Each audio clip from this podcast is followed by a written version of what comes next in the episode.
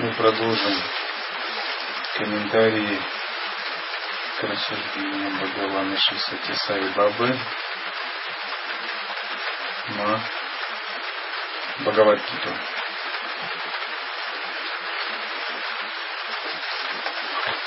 Кришна отвечает на вопрос Арджуна о четырех путях кармы.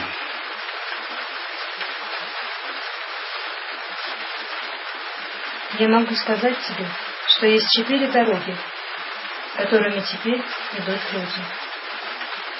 Первая – карма Атита, вне кармы, незатрагиваемая карма.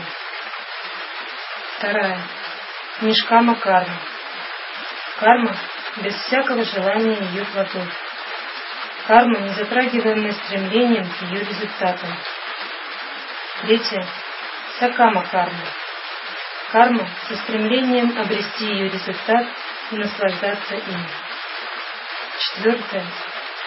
Карма прашта. Карма, не знающая воздержания и контроля.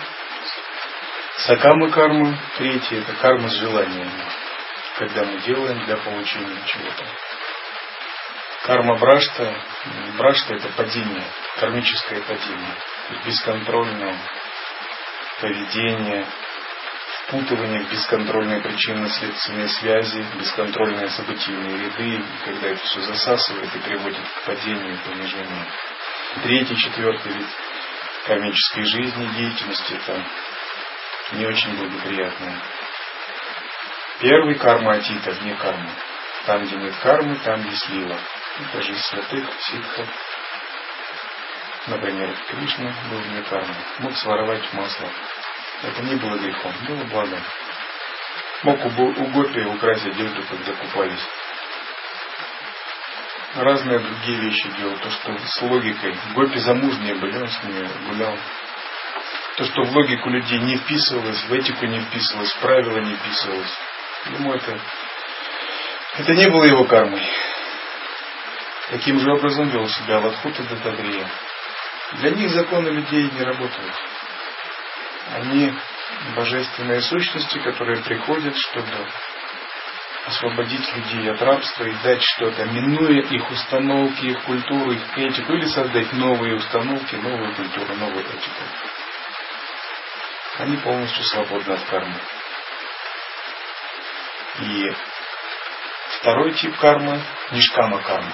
Нишкама карма – это действие саду, джняни, святых. Те, которые действуют, у них остались васаны определенные, карма тела, но они не привязаны к плодам. У них нет отпечатков, не создается новое тело.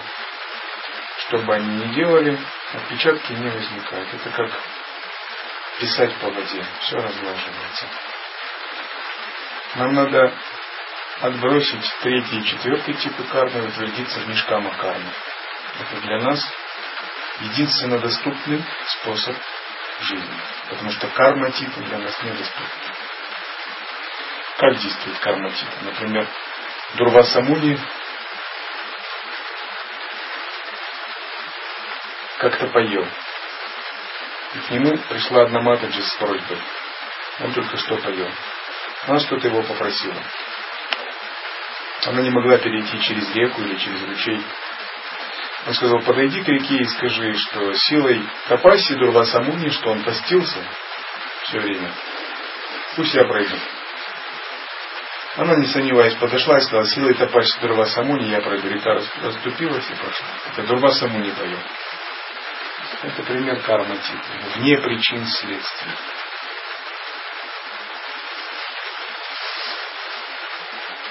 Карма-атиты – это дживан-мукти, освобожденные при жизни, все кармы которых были сожжены огнем джняны, а побуждения к деятельности выжжены мудростью, которую они обрели. У них нет более нужды в предписаниях и запретах, витхи и нишетхи. У них нет необходимости в садхане, такой как дана, благотворительность, карма, добродетельная жизнь, тапас, воздержание. Все то, что они делают, ощущают или думают, будет божественно, свято, добродетельно, благотворно для человечества. Это не люди, это божества в телах людей или парабрахман в телах людей. Все их кармы сожжены, остается лила, спонтанная игра. Земля, по которой они проходят, становится священной. Каждое слово, которое они не произносят, будет словом Бога. И в душе незачем возноситься после смерти тела в небесное царство. Незамедлительно, по оставлении телесных одежд, они растворяются в Брахмане. Для них нет ни правды, ни лжи. Если они захотят, правда станет ложью, ложь станет правдой. Есть рассказ, как решили проверить Христа. Кто-то мне рассказывал. Когда сундук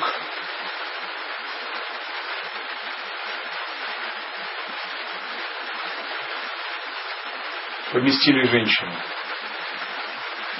Знаете, да? Да. Чью-то тещу. И решили проверить его. Что он скажет, кто в сундуке? Он сказал, в сундуке свинья. И все сказали, это уже пророк, это лжец. Открыли, а в сундуке не теща, а свинья. Если сказал свинья, теща станет свиньей. Или наоборот, или свинья стала тещей. В общем, его санкальпа сбылась. То же самое есть в ведической истории, когда одного святого мудреца братья Пандавы решили проверить. И один из молодых из этой семьи, я не помню точно, он сделал себе такой живот, он был мужчина, он переоделся женщиной, и пришел к какому-то не спросил, кого я рожу, мужчину или женщину. Он сказал, ты роди железный посох. И они не поняли, в чем дело. А потом, из-за вот этой шутки, из-за этого розыгрыша, они нашли железную палку, и потом началась между этим родом большая битва, и они все перебили друг друга.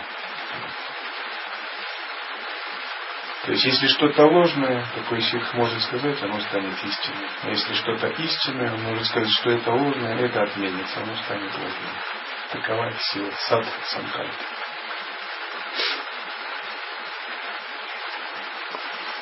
Таковы дживы, описывающиеся мной, сейчас как обладающие кайварья мукти, брахмапрапти или садью мукти.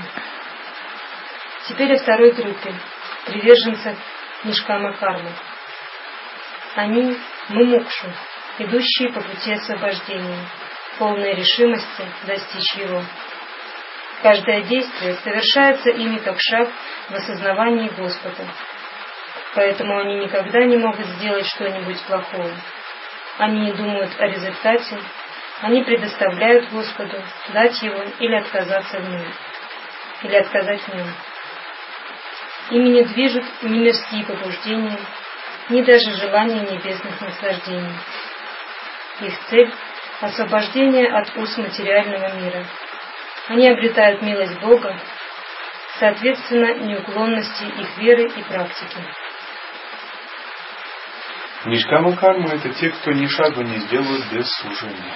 Все их действия – это подношение Абсолюта, служение божественным силам. Никакой личной заинтересованности. Они не пытаются присваивать себе плодов своего труда. Это их сила, служение. Они как бы сдают свое тело, ум, личность в аренду Богу, божественным силам, богам и штадевате. Они стремятся стать совершенными проводниками божественных сил. Благодаря этому божественные силы становятся их сущностью, и они действуют не как тело. Это тело действует как, как аватар, проводник божественных сил.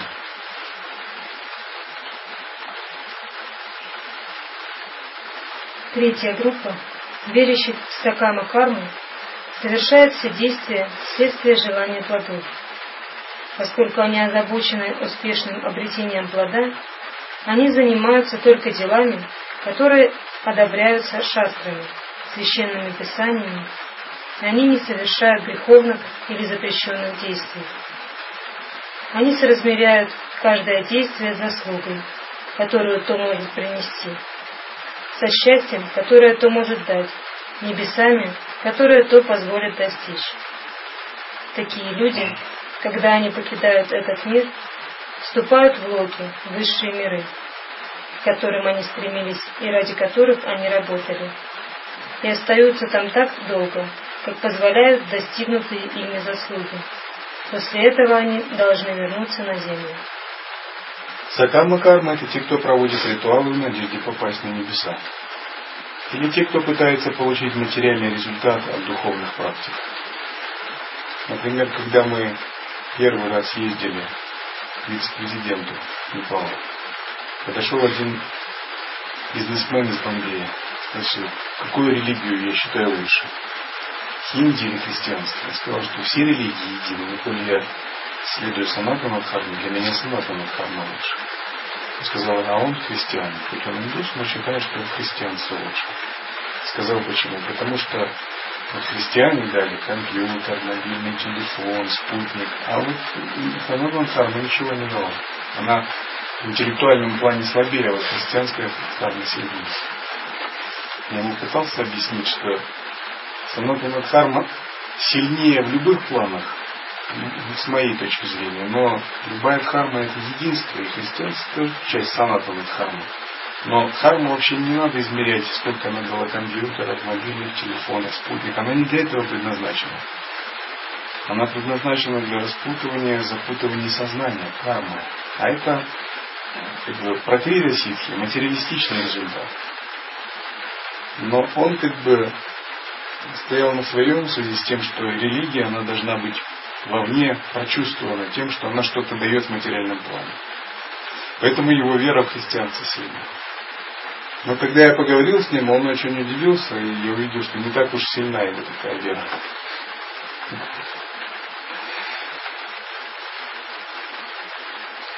Это все сакама карма. Желание плодов, желание результатов. Это а, слабая вера и ориентация на материальные результаты. При желании можно развить сторону прокрита ситхи очень сильно. И мы сейчас этим занимаемся немножко. Когда-то прокриты ситхи были развиты в индийской ведической цивилизации, когда-то они были меньше развиты. Иногда доминировала вайрагия и отречение от мирского. Но это не является сущностью дхармы. Это ее цветение побочное.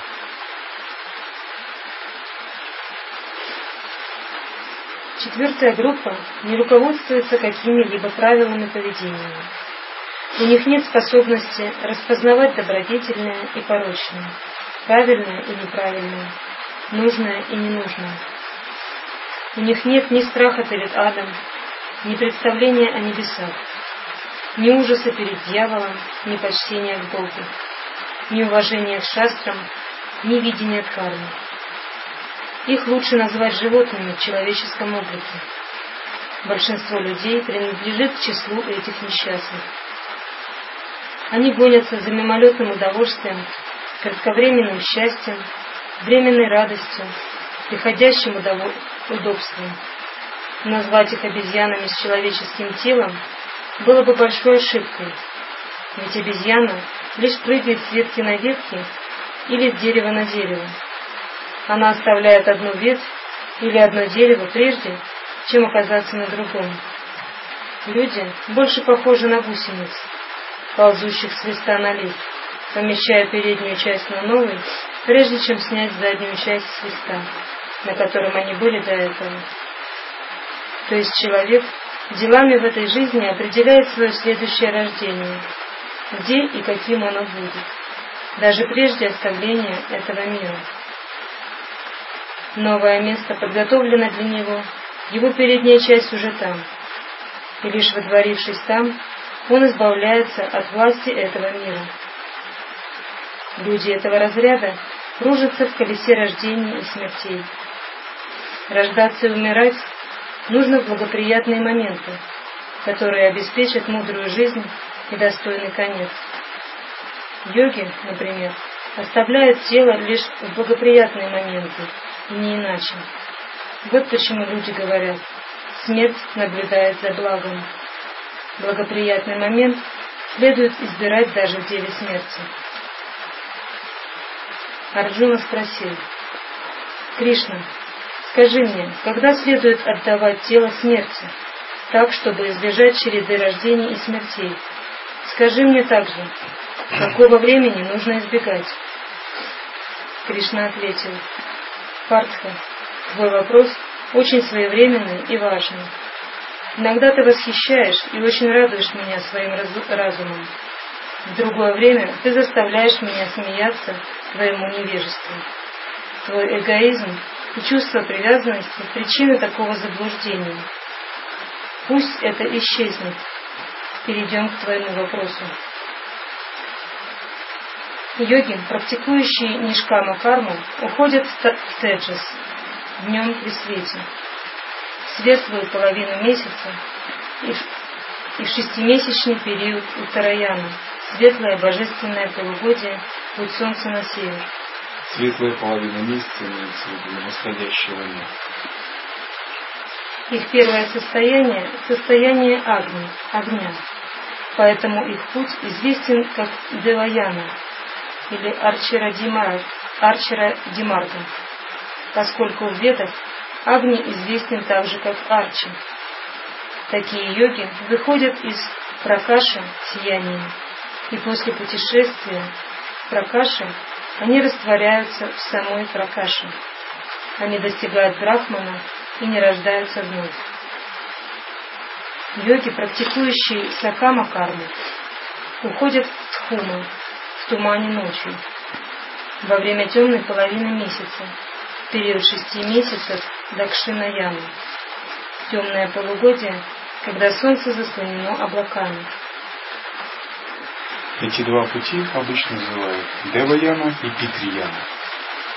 Путь богов и путь предков. Путь богов через верхний астральный мир, каузальный мир, вплоть до растворения Брахмане. Путь предков – это через Питрилоку мир усопших предков, возможно, Сваргалоку, небеса среднего астрального мира.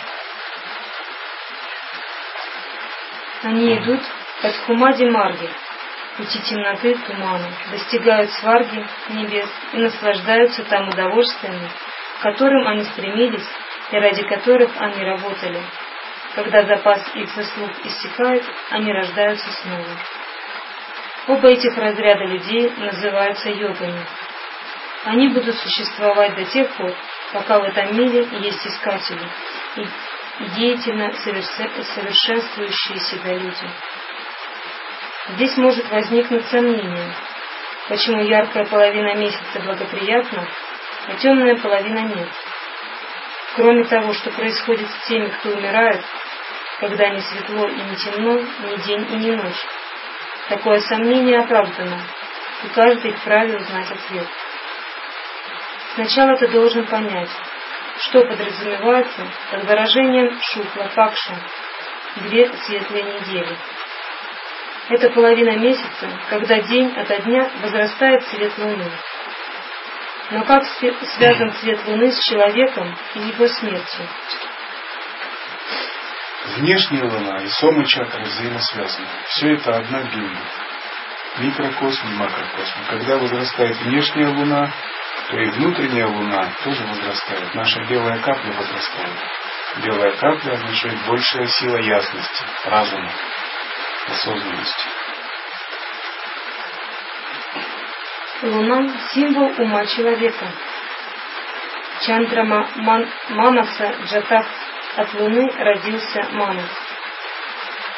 Светлая половина месяца поэтому означает духовный прогресс ума, прогресс религиозной практике полная луна означает полноту успеха в этом. Таким образом, светлая половина есть период, когда достигается духовный прогресс. Для тела видимая луна, для ума символическое божество луны, управляющее умом. Если вы желаете увеличить что-либо в своей жизни, сделать какой-то ритуал на увеличение, надо делать его на полную луну. Потому что ваша санкальпа и возрастающая сила ума сочетаются. Тогда он исполнится. Возрастающее великолепие ума, благодаря возрастанию осознавания своей собственной божественной природе, Вот что подразумевается под словом Шилклапакши. А что же у Тараяна? Будь свободен от сомнения, также и на этот счет. Поклонение, предлагаемое с пониманием смысла каждого ритуала, садхана, практикуемое с пониманием значения каждого шага, лучше очищают сердце, быстрее ослабляют цепи сомнений. У Тараяна период, когда ни малейшее облако, ни дым, ни даже слабый туман не оскверняют небесный свод, и солнце сияет во всей своей славе. Это простое, обычное значение, но есть также и скрытое. Сердце – это небо внутри человека. Солнце, которое сияет там, это будхи, разум. Когда тучи невидения, туман эгоизма и дым привязанности окутывают это внутреннее небо, солнце разума скрыто, и все выглядит мрачным, видится ошибочно. У Тараяна в сердце бывает, когда внутреннее небо чисто, когда внутреннее небо чисто от всего этого, и когда во всем великолепии сияет солнце. У Тараяна это полугодие примерно от весны до осени по нашему, когда солнце сияет в небе более ярко, более светлая часть, часть года.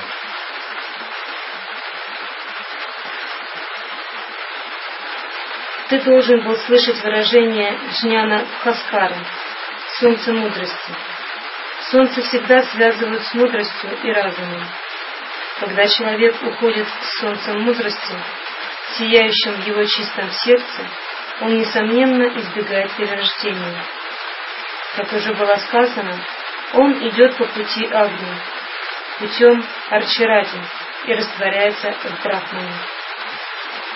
Тем, кто уходит в другую половину года, в Дакшинаяну, суждена противоположная участь. Тогда сердце опутано дымом, туманом и тучами.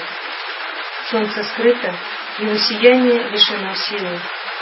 И в темную половину месяца луны луна убывает, символизируя убывание благочестивых мыслей. Ночь новолуния совершенно темна, все духовные стремления исчезают. Ум, ум окружен густой пеленой аджняна, неведения. В этом смысл выражения Кришна-пакша – темный день недели. Шукла-пакша – две недели возрастающего луны, Кришна-пакша – темная, две недели убывающего луны. С кульминацией Шукла-пакша – это полная луна, кульминация Кришна-пакша новолуние. Умирающие в такое неблагоприятное время обретают неблагоприятный результат.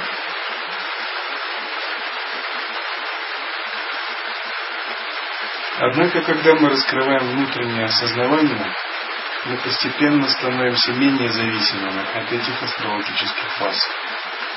Сильные йоги могут игнорировать Шуклапакшу, Кришнапакшу, Утараяну или путь предков. Силой своего разума они открывают внутренний свет. Благодаря внутреннему свету они все время пребывают на высшем пути, на Утараяне. Поэтому эзотерическое толкование Утараяна – это наивысший путь внутреннего Солнца.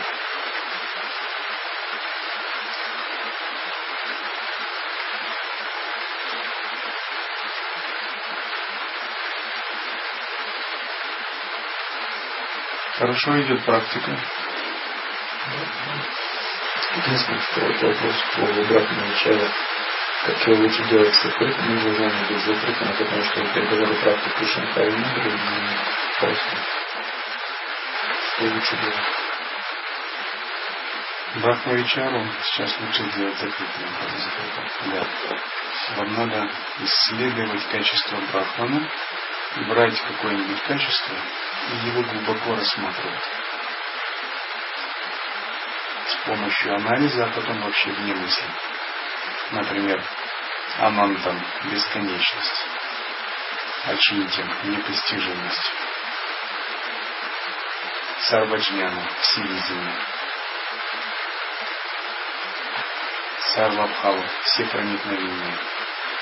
И вот вы вспоминаете эти качества и настраиваетесь, исследуете, исследуете так, будто у вас некие нити из сознания устремляются в самое тонкое, изначальное.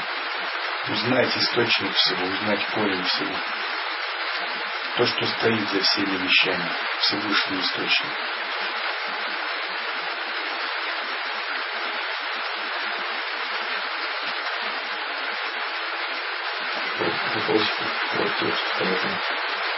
Получается, что самое лучшее время это с 22 декабря по 22 июня, да? А именно там, ну, период нарастающего времени. То есть по ходу именно когда солнце нарастает. Это получается до 22 июня, до, до, до равноденствия.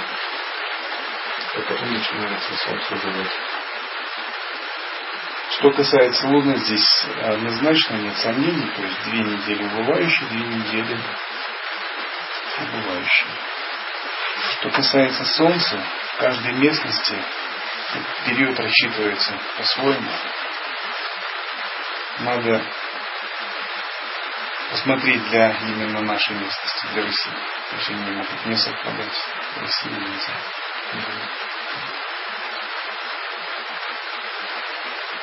Это надо с астрологами проконсультироваться. Но в общем, любое время, когда солнце чистое на небе, не закрытое тучей. Это самое простое определить. Это благоприятно.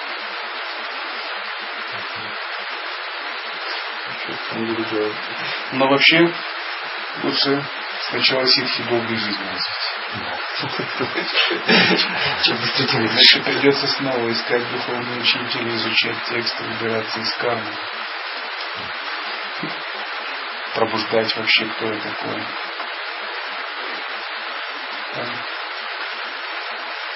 Ну, славянскому как раз, славянско-рийскому, ведическому, эпосу, если правильно сказать, как раз сейчас праздник заканчивается трехдневный, как раз летнее солнцестояние. У нас песня опыт у нас такое получилось немножко горное по отношению с пиками.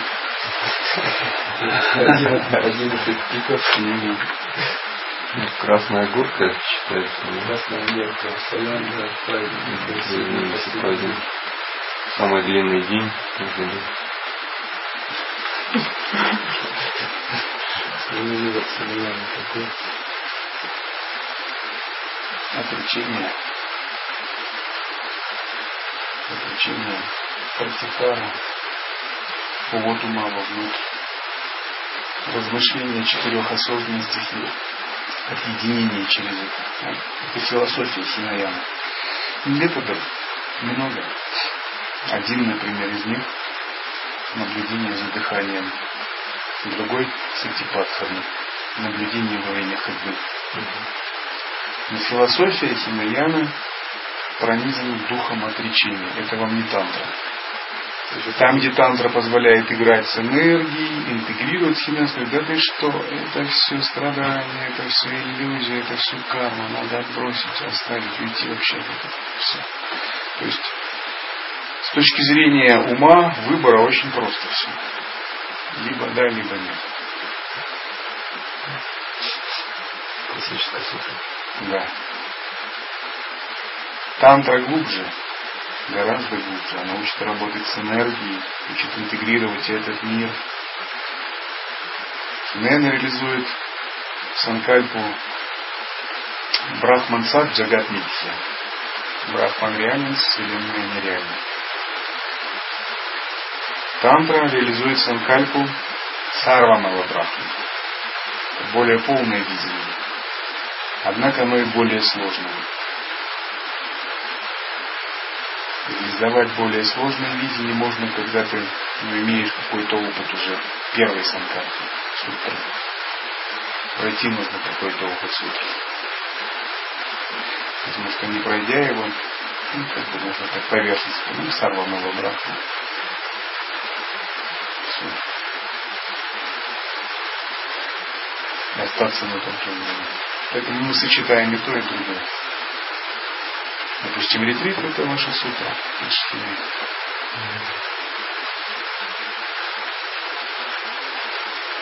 У меня сегодня, когда я ходил, это дело, ходьбу, я нашел там внизу а, садик такой, где-то деревьев 16 или больше растет. И ходил прям между деревьями и там, ну, тропинку себе протоптал. И даже не заметил, что проходил целый час. Там. То есть какое-то состояние такое впало вообще просто великолепно. Ну, один раз, может быть, я зацепился за ветку, ну, может быть, два раза. Когда какие-то мысли там. Но моменты, когда действительно мысли выходили из головы, и я как бы наблюдал со стороны какого-то там наблюдающего за, за этими мыслями, ними растворялись. Получалось такое состояние действительно такого внутреннего успокоения, восторга. Ну, как, как, как-то так с чем-то я сливался с таким огромным интересно, просто у меня даже было впервые такие вещи. Я так подумал, что ну, как, когда уже сидел в медитации, тоже тоже старался Внутренний свидетель, начал открываться. Да, вот, этот, вот этот момент, когда я, я пытался смотреть со стороны какого-то свидетеля внешнего, Потом уже смотрел это за игрой ума. Потому что мысли невозможно отключить полностью, но мне пока не получается. А вот наблюдать за мыслями и как, как они играют, и потом они уже уходят, когда перестаешь смотреть и внимательно там как-то врубаться. Это уже получается что-то такое очень Хорошее переживание. Раз некоторый вкус, надо постараться запомнить и углубить, на него опираться, чтобы еще глубже уйти, воспроизвести в следующий, бы синхронно. И вот эта фокусировка тоже интересно, когда несколько было таких моментов, когда я как бы внутренний мир на внешний через этот момент. Но тоже, я себе представил в каком-то огромном, огромной сфере у меня как-то тоже включилось вот этот единения с чем-то таким, что я какая-то точка, огромной сферы, бесконечной мирового диаметра какого-то. Ну, такие были переживания. Есть так провел время. Хорошо, очень интересно. Вся наша как бы задача это искать точку вне концепции. Она называется у Барачанатха Аманаска. В его тексте Ситха Сидханта Патхат. Нет, Аманаска йога. Целый текст посвящен этой точке. Вот мы должны найти эту точку за мыслями, утвердиться, постараться. Не дальше опираться на нее, делать как-то, разворачивать ее. Все дело в этой точке. И постепенно вы начали к ней приближаться, и тоже дальше